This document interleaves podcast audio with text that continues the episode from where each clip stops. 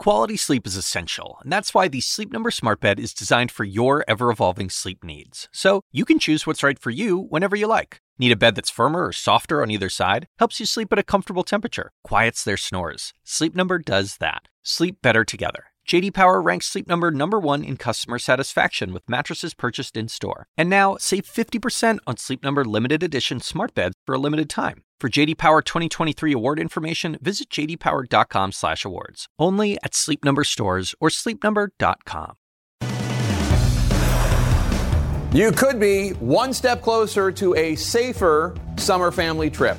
The lead starts right now. The FDA on the verge of authorizing the COVID vaccine for teens and tweens, but will enough vaccine hesitant adults change their minds and embrace the science to cut this virus down? Lie or bye bye? Liz Cheney's days in GOP leadership may be numbered as the top House Republican today says she's out of step with her party because she refuses to lie about the 2020 election and the January 6 insurrection. Plus, CNN at Sea, our reporter on a boat north of the Black Sea as Vladimir Putin tests the Ukrainian Navy and the United States. Welcome to the lead. I'm Jake Tapper. We start with breaking news in our health lead today. Moments ago, President Biden set a new ambitious goal in the fight against coronavirus, announcing his target to have 70% of American adults with at least one dose of a COVID vaccine by the 4th of July. That's in just two months. Right now, the number is just above 56% of American adults who have had at least one shot. And even the White House is admitting today there will be major challenges in achieving this, including reducing vaccine hesitancy and increasing access to underserved communities. We're already getting major news today about how soon children may be vaccinated against coronavirus. A government official saying the FDA could authorize the Pfizer vaccine for kids 12 to 15 years of age within days, just as the company announced a timeline for vaccinating kids as young as two, as CNN's Phil Mattingly now reports. Good afternoon. With vaccination rates dropping in the country awash in vaccine supply, President Biden is setting a new and ambitious target to push the country out of the pandemic. Our goal by July 4th is to have 70% of adult Americans with at least one shot and 160 million Americans fully vaccinated. An Independence Day goal that would lead to a transformative change in how the country operates. If we can continue to drive vaccinations up and caseloads down, we'll need our mask even less and less. Now, the administration would need to deliver roughly 100 million doses over the next two months to meet Biden's new target, officials say. We're focused on convincing even more Americans to show up and get the vaccine that is available to them. But the administration's new goal coming as vaccination rates have steadily fallen, now sitting at 2.3 million in the rolling seven day average. Officials say it's partly due to the sheer number of people that have already been vaccinated but also underscores the long road ahead for a country that currently sits at close to 150 million individuals with at least one dose, and with the administration confronting vaccine hesitancy. The White House pressing new avenues to boost vaccines, from increasing walk in vaccinations and walk in pop up clinics to directing hundreds of billions of dollars to bolster state and local efforts to reach underserved communities. And the push likely to get another boost next week with the FDA poised to give Pfizer emergency use authorization for teenagers 12 to 15 years old, roughly 5% of the U.S. population. All coming as states around the country, from the Northeast to the South to out West, are rapidly moving towards easing pandemic restrictions. A steady shift toward normalcy, with a clear timeline from Biden now set. The light at the end of the tunnel is actually growing brighter and brighter. In two months, let's celebrate our independence as a nation and our independence from this virus. And Jake, the administration is in the midst of a significant planning period for how they will roll out efforts to get those individuals aged 12 to 15 should the FDA approve the emergency use authorization next week. This is going to include, according to administration officials, sending uh, vaccines directly to pediatricians. 20,000 pharmacy sites open right away. Recognition that teens may have to be vaccinated in different places to get their two doses. And perhaps most importantly, a significant public information effort uh, for parents who have questions about whether or not uh, they should go through the vaccine or the efficacy of the vaccination program. A recognition, Jake. The administration knows this population will be crucial to their goals. All right, Phil Mattingly, thanks so much. Appreciate it. Uh, let's talk about this with Dr. Paul Offit. He's a pediatrician, the director of the Vaccine Education Center at the Children's Hospital Philadelphia, and a member of the FDA Vaccine Advisory Committee. Uh, Dr. Offit, thanks for joining us. Right now, about 56% of American adults have gotten at least one shot. President Biden's goal is 70% by July 4th. That's just two months. Is that achievable? Yes, and it's important to achieve it. If we're really going to significantly slow the spread of this virus, I think we're going to need ultimately to be around 80% plus population immunity, which include, includes immunity not only that induced by, by vaccine, but also by natural infection. We do need to get there, and the proof will be in the pudding next winter. If we don't get there to 80%, then I think you'll see another surge of this virus next winter. Of course, uh, a big group waiting to be vaccinated right now are kids uh, under the age of 16. The FDA is expected to authorize the Pfizer vaccine for t- kids 12 to 15 in the coming days. Walk us through what kind of trials have to be completed in children 12 to 15 before the FDA will consider emergency use authorization and when you expect that will happen. Right. So, so it was roughly Pfizer did a, a, a, trial of 2,300 children, half of whom got the vaccine, half of whom got placebo. Um, what they found was that the vaccine was safe, it was well tolerated, it induced an excellent immune response. There were 18 cases of COVID in that trial, all of which were in the placebo group. Um, so, you know, but for the flip of a coin, 18 children had to suffer that disease. Now, if this vaccine is approved through emergency use authorization by uh, by the FDA, then parents don't have to worry about that coin flip. They can take the risk out of it and protect their children. Do you have any idea when that's going to happen? I, I don't. Uh, it seems to have been every, it was going to be the next day for the last week. Right. Do the kids take the same amount of vaccine that adults do?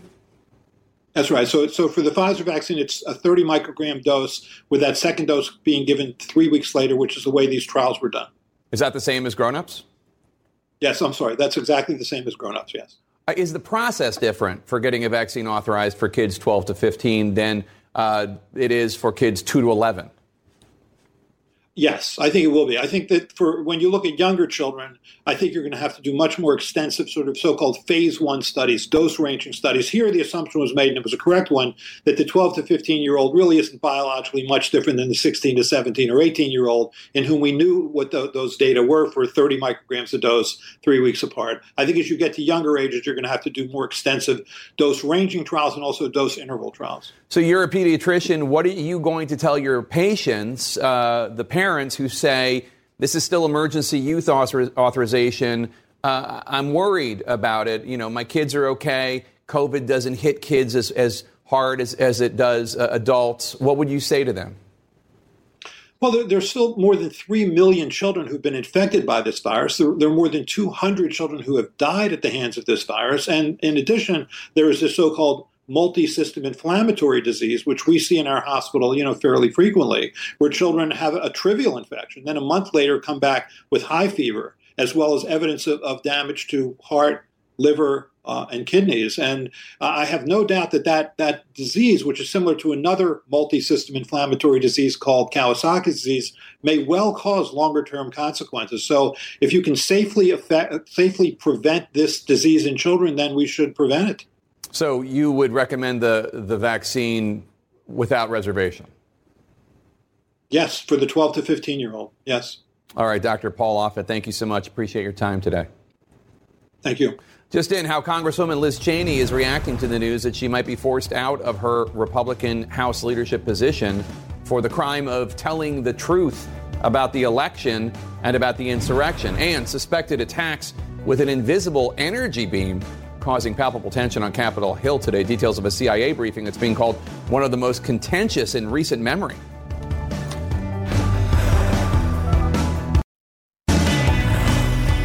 In our politics lead today, House Republican leader Kevin McCarthy of California caught on a hot mic giving a blunt assessment of Congresswoman Liz Cheney's future in House leadership, and it's not looking particularly good, all because Cheney has forcefully and accurately told the truth about the 2020 election and January 6 insurrection. Let's get right to CNN's Ryan Nobles. Ryan, uh, what is McCarthy saying? Well, it's important to point out first, Jake, that this isn't something that McCarthy is saying publicly. For the most part, he's attempted to stay neutral in this battle over the future of the third ranking House Republican Liz Cheney. But in an interview, prior to an interview, I should say, on Fox News this morning, uh, McCarthy was caught on a hot mic saying that he has had it with Cheney and that he has lost confidence in her. Perhaps the clearest sign yet that the House, uh, the, that her status in House Republican leadership is numbered. It seems to no longer be a question of if, but when Wyoming Congresswoman Liz Cheney is stripped of her leadership post in the House Republican Conference. You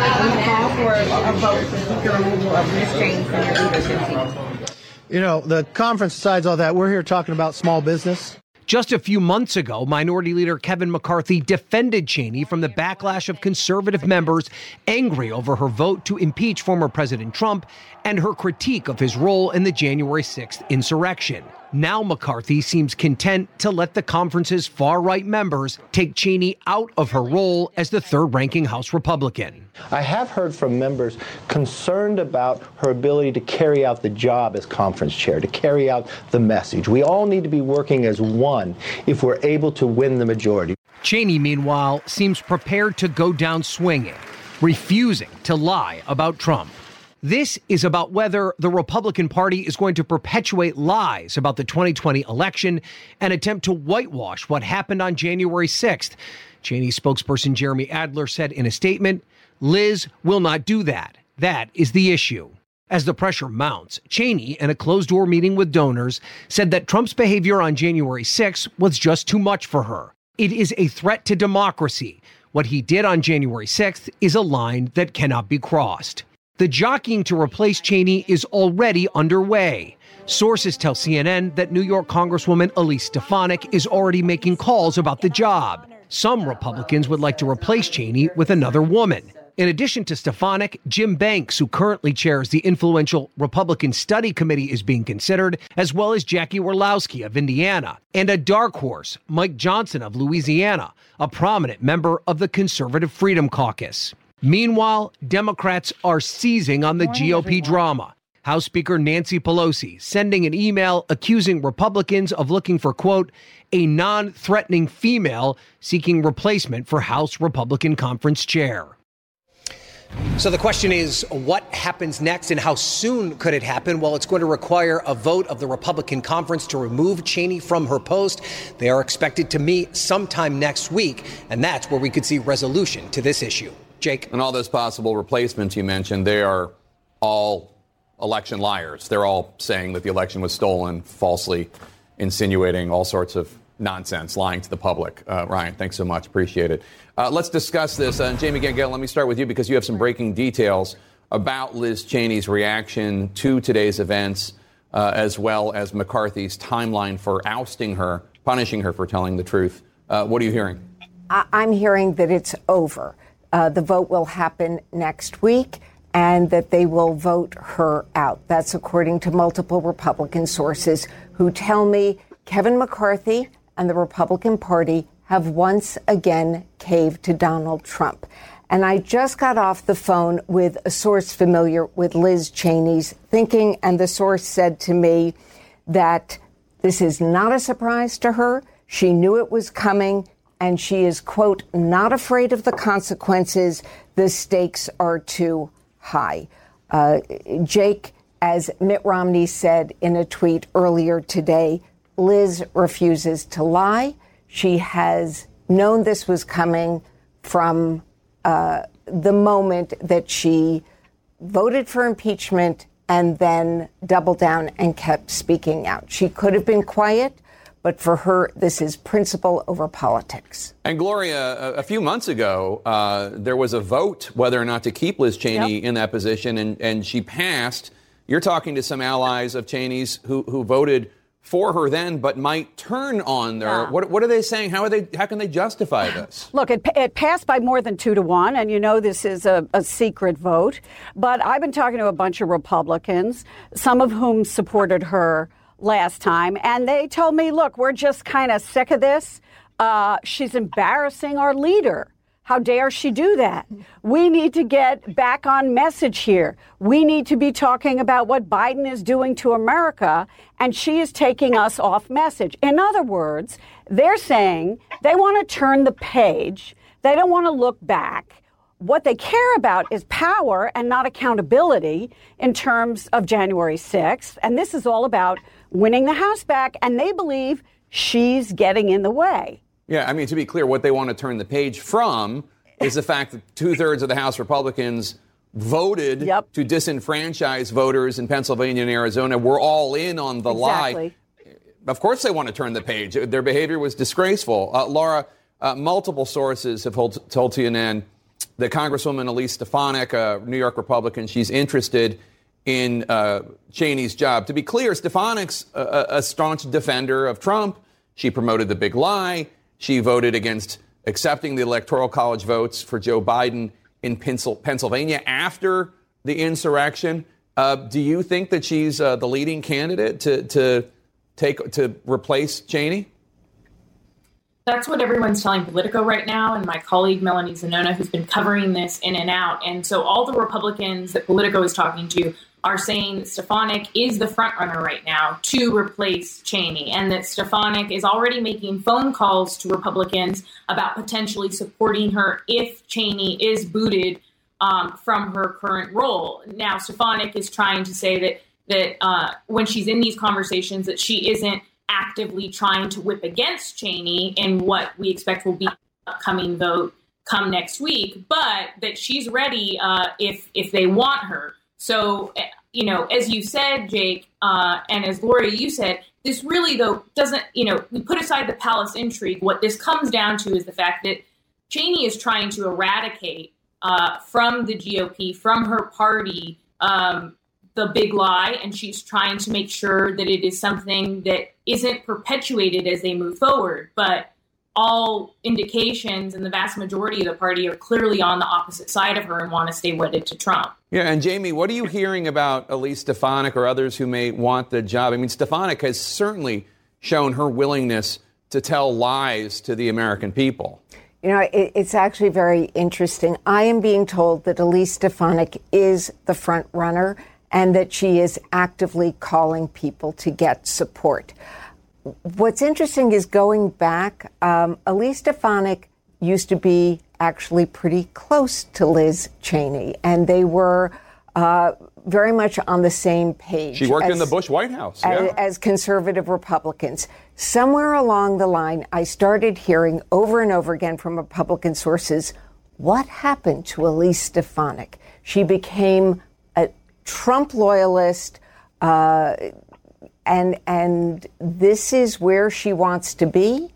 And to me, at the end of the day, this vote says, uh, and, and Elise Stefanik coming in, Donald Trump has taken back this uh, party and the House Republicans with a vengeance. Yeah, and, and Gloria, I mean, people I know who worked in the Bush White House with Elise Stefanik say they don't even recognize her anymore. Sure. She's become so Trumpy. Uh, House Speaker Pelosi, a Democrat, today weighed in uh, of the, on the Cheney situation. She accused McCarthy of wanting a woman in leadership that he doesn't view as a threat.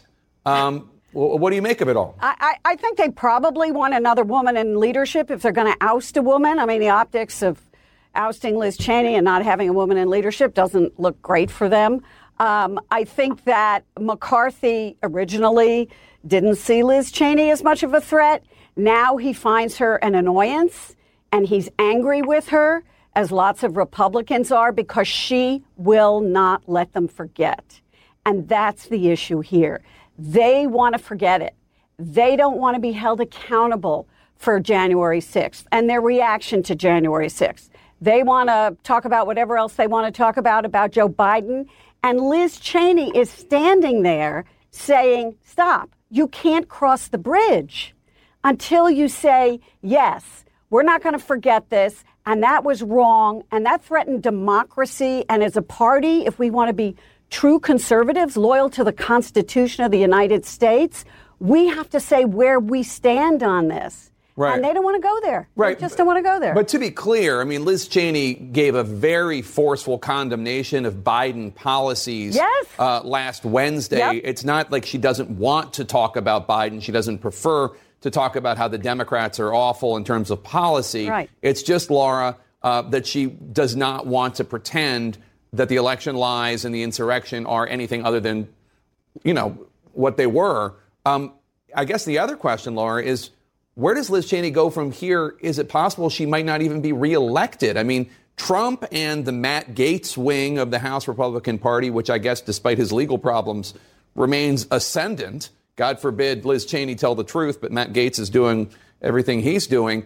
Uh, might she actually lose her reelection to the House in Wyoming?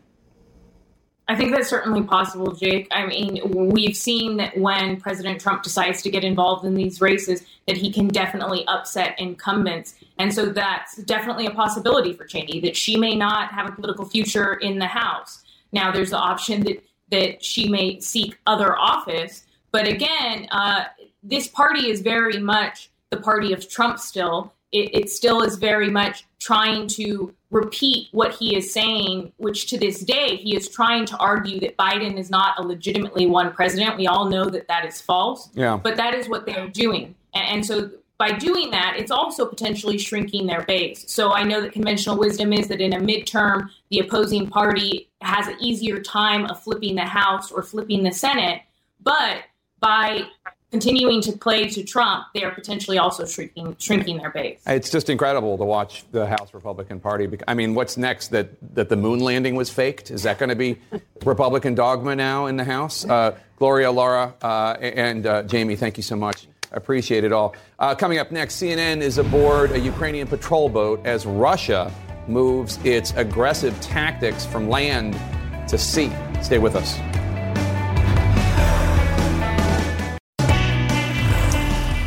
In our world lead today, it's a region rife with conflict at the crossroads of Russia and Europe. And now CNN is getting rare access to a contested waterway at the center of some of the tension. Russia has been seizing Ukraine's land for years. Ever since Crimea was annexed in 2014, the Kremlin has been using its military and pro Russian separatists to seize land that is not theirs and to kill Ukrainians. And now Russia is moving its fight to the Sea of Azov. Of Azov.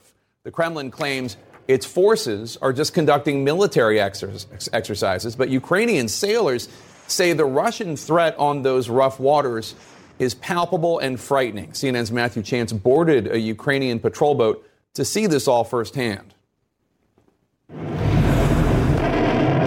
This is a first glimpse of Putin's latest armada, bristling with weapons in disputed waters between Russia and Ukraine.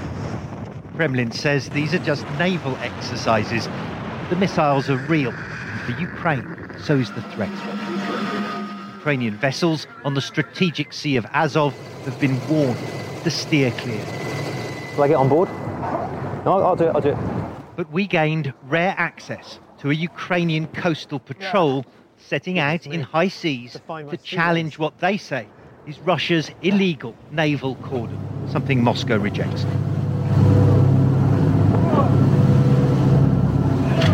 In recent weeks, the Ukrainian Navy says its boats have been harassed by Russia, with Moscow shifting its military focus. So we've come out here to the very rough Sea of Azov, as you can see, as Russian forces pull back their troops from the border of Ukraine. They're redeploying naval forces here into this sea of Azov, raising concerns in Ukraine and around the world that the military pressure they were applying on Ukraine from the land is now moved to the sea. The commander of the patrol boat tells me how Russian forces are increasingly behaving aggressively, blocking access, he says, to what should be shared waters, even stopping what are routine coastal patrols. On cue, the Russians make radio contact. This is boat 444, says the message, reminding you to keep a safe distance. Confirm you're receiving the Russian voice command. We see you, Ukrainian sailor responds, but we're proceeding according to plan. All right, so we've come to a stop now. You heard the captain there say there's a Russian ship in the horizon. You can just see it over there. It's a Russian Coast Guard ship. We're about two nautical miles away, which is just over two regular miles. And we can't go any closer because if we do, there could be some interception by the Russians to us. And I think the Ukrainian Coast Guard want to avoid that. It wouldn't be the first naval clash in the region.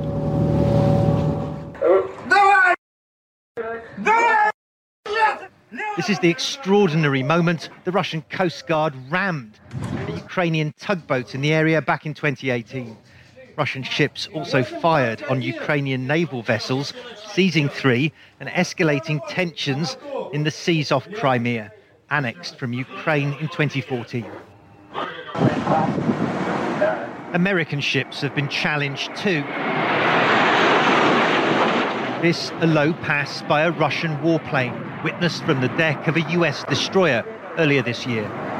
Now tensions on the seas are ratcheting up once more. Port bow There's heightened alert on dry land too. At the Ukrainian port of Mariupol, we saw these Marines on force protection drills. Naval officials say new Russian deployments at sea are forcing them to step up security and plan for a Russian attack. Last two weeks, Yeah. uh, it became more more dangerous. More dangerous. Yeah, because Russian Federation sent uh, to the Black Sea Yeah. uh, several landing ships from uh, Baltic Sea and North uh, North Sea. So the Russians have sent landing ships Landing ships. into the Sea of Azov, or to the Black Sea. Yeah. They're saying that that's for exercises, though. Yeah. Officially, it's exercises, Yeah. but these sh- ships uh, uh, still here Yeah. in this area, and uh, in our uh, vision that uh, it uh, it can be dangerous for Yeah. uh, this area. Back on the coastal patrol boat, we change course safely away from the Russian fleet. What happens if we don't turn? Not, I don't. I don't have. Uh, Not good. Not good. It's maybe not good. Not good at all when Ukraine feels so threatened on this turbulent sea of troubles. Well, Jake, because of those large scale exercises, the Russians say they're sealing off the Sea of Azov for the next six months until October. Ukrainian officials that I've spoken to say that's absolutely outrageous. Uh, they say that it is an unprecedented threat to the country and represents a creeping occupation of waters, Jake, that are meant to be shared. And, Matthew, Secretary of State Blinken is going to be where you are in Kiev, Ukraine, tomorrow in a show of support to Ukraine. Do Ukrainians think uh, this visit is important? Do you think this might hurt their relationship with Russia? What, what's the thinking there? I, I- I think they do think it's it's important that that show of support from the United States and from the the Biden administration because they, they hope it will bolster uh, them in their standoff with Russia. But I mean, remember the Ukrainians say it time and again. They don't just want symbolic acts. They don't just want kind, supportive words from the United States. They want money to prosecute this this war that they're conducting in the East. They want mi- military material and they want diplomatic support from Washington as well. All right, Matthew Chance, thank you so much. Appreciate it. A CIA briefing to lawmakers gets heated. The subject suspected invisible energy attacks on Americans, including one that took place near the White House. What information or lack thereof caused so much heat? That's next.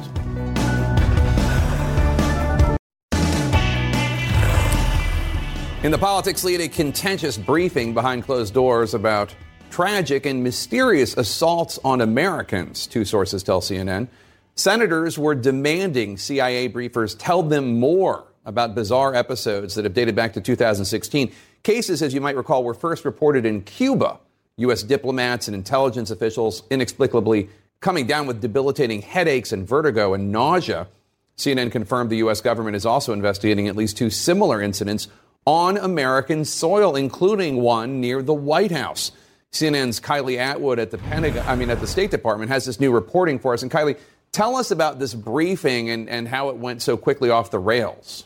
Yeah, well, Jake, this got incredibly heated. It was described to me as one of the most contentious briefings in the recent history of this committee. And so the senators were frustrated and felt urgent about this matter for a few reasons. First of all, one of the things that was covered is the fact that these incidents are ongoing and appear to be increasing. Now, we have learned that there are previously unreported suspected cases that happened this year in Europe. That means this isn't just a rear view mirror issue for the U.S. government. It is a live and urgent matter. And the U.S. government still hasn't definitively identified who the perpetrator is, right? Current and former officials believe Russia is to blame. The U.S. government hasn't said that. But these senators uh, last week during this briefing, this closed door briefing with CIA briefers, were frustrated that the agency wasn't sharing more details with them. They were also baffled by the fact that some of the details were just being shared with them. And they were demanding one thing that's really important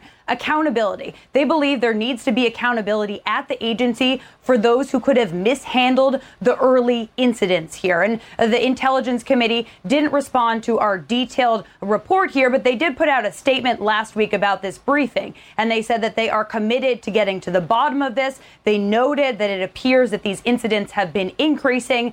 And the CIA pointed us to comments from CIA Director Bill Burns. He says this is a priority for him, but after this briefing, it's clear that there are ongoing questions about how the CIA has handled this and will handle this. Jake? All right, Kylie, thank you so much. Appreciate it. Let's uh, talk more about this with Phil Mudd, who once worked counterterrorism for the CIA. And Phil, you can't really blame senators for wanting to know more. If these attacks are now taking place near the White House, I have to say, correct me if I'm wrong, it sounds a little too complex to be by the Cuban government. No, I'd agree with that. And you're raising one of the fundamental questions I have. You're right. If, if you were the Congress, you might be mildly frustrated. But one of the most heated hearings that anybody can remember, Jake, let me, let's go through this. Do we know who did it? No. Do we know why they did it? No. Do we have access to a device that might have done this? Evidently not. Have we ever uh, picked up the emissions from one of these devices? Sounds like not. What's the sample size of the number of people who have been subjected to this? Seems pretty small. We don't exactly know what's going on here. And people are jumping to say, You're hiding stuff from me. That's the Senate. It looks like an energy directed weapon. How do we know that? And it's a national security problem. We don't even know what it is. I think we need to slow the roll a little bit. I'd agree. I doubt it's Cuba, though. Just last week, Biden's new director of national intelligence was asked about these mysterious incidents in a public Senate hearing. Uh, take a listen to what she had to say. I completely understand getting the information is critical for you to be able to respond to these issues and ensure that you're able to make good decisions. Our concern, obviously, with the classification is because we believe that either it's protecting sources and methods and it's critical to our national security, and we'll have to figure that out with you. The Biden administration says that they, they want to take a whole of government approach towards figuring out what in the world is causing these attacks. Does the classified nature of this topic suggest to you that there is definitively a bad actor at play? No, it doesn't. It's, it sounds to me like if you're looking at the kind of um, effects that this has had on individuals, and there is a, a question we haven't talked about, Jake, whether the CIA and others dealt with those individuals appropriately. My guess is no, they slow rolled it. But the question is, if you're getting information about the uh, effect on somebody's brain of some of these weapons, you can start to draw conclusions about what kind of directed energy might have caused that and start to realize this is bigger than any person, bigger than any company. The most likely, not the certain, but the most likely uh, organization that would have orchestrated this would be a state, somebody like China, Russia, Iran. So far, the only real evidence we have is the similarity in the cases. Is there even enough there to try to piece together? who or what might be behind this? That's a big the, the big difference you have is between what you think and what you know. There's two pieces of this. The scientists have not come up with certain conclusions about what caused this. That's one of the challenges here. They've just said the most likely scenario we can come up with is directed energy. So you don't know what it is, but you come to the, the, the what the difference between, as I said, think and know is you think if it's directed energies, there, there's only a certain number of countries that could develop a device that's this sophisticated, and then you start to narrow down very quickly. And very few of those countries are adversaries, and you start to get in again places like Russia and China. Jake. All right, Phil Mudd, thanks so much. Appreciate it. A subway train crashing to the ground, killing more than 20 people. Now we're learning this part of the subway system was not even that old. So, how did this happen? Stay with us. In our world lead today, Mexican President Andres Manuel Lopez Obrador says no one gets impunity and nothing should be hidden from the public as investigators in Mexico try to determine the cause of a horrific train accident in Mexico City last night. An overpass collapsed under a moving subway train in the southeastern part of the city, killing at least 24 people and injuring dozens more. CNN's Matt Rivers is at the scene. This part of the subway system is relatively new. Matt, do authorities have any idea how this happened? No, Jake. So far, they're still pretty far away from having those kind of answers. They don't even know what the final death toll is going to be yet. That number you just mentioned has ticked up steadily all day long, and it could go higher. And when we show you this surveillance video of this crash, you can see how bad this was. Take a look at this. It's only about eight seconds long, but you can see the moment when this crash happens. It was sudden, it was unexpected, and it was horrific with those two trains collapsing uh, as that overpass collapsed. And I want to show you what it looks like right now. Let me move the camera past me. You can see that slope behind that heavy crane that they brought in. That is the overpass. That what that is what fell. They managed to get both train cars out of there earlier today with some heavy equipment, but that just gives you an idea that just collapsed immediately. And that's why this was so horrific for the people involved. You talk about the investigation, though, Jake, it's going to center on the fact that there have been systemic problems with this line of Mexico's metro system for years now. It was only inaugurated in 2012. Structural issues uh, designated in 2014. There was an earthquake here in 2017. Many people here feel that damage from that earthquake wasn't properly fixed. And we spoke to one police officer who lives in this neighborhood who told us that everybody knew that this wasn't a safe platform to use, the safe line to use, but many people don't have a choice. A lot of people here thought that this was inevitable. Mexico City's government says they're bringing in an outside firm to help audit this line, but Jake, that's the kind of thing you think they would have done years ago if everybody knew this could be a problem. All right, Matt Rivers in Mexico City, thank you so much. Appreciate it. New today, the House Republican leader caught on a hot mic talking about Congresswoman Liz Cheney and sounding a lot like Trump when he knows the mics are on. And he lost the White House, but he may get back his bully pulpit, a key decision coming that could mean the return of Trump to at least one part of social media. Stay with us. When you work, you work next level. When you play, you play next level. And when it's time to sleep, Sleep Number smart beds are designed to embrace your uniqueness, providing you with high-quality sleep every night. Sleep next level. JD Power ranks Sleep Number number 1 in customer satisfaction with mattresses purchased in-store. And now, the Queen Sleep Number C4 smart bed is only $1,599. Save $300 for a limited time, only at Sleep Number stores or sleepnumber.com. Prices higher in Alaska and Hawaii. Quality sleep is essential, and that's why the Sleep Number smart bed is designed for your ever-evolving sleep needs. So, you can choose what's right for you whenever you like. Need a bed that's firmer or softer on either side? Helps you sleep at a comfortable temperature, quiets their snores. Sleep Number does that. Sleep better together. JD Power ranks Sleep Number number 1 in customer satisfaction with mattresses purchased in-store. And now, save 50% on Sleep Number limited edition smart beds for a limited time. For JD Power 2023 award information, visit jdpower.com/awards. Only at Sleep Number stores or sleepnumber.com.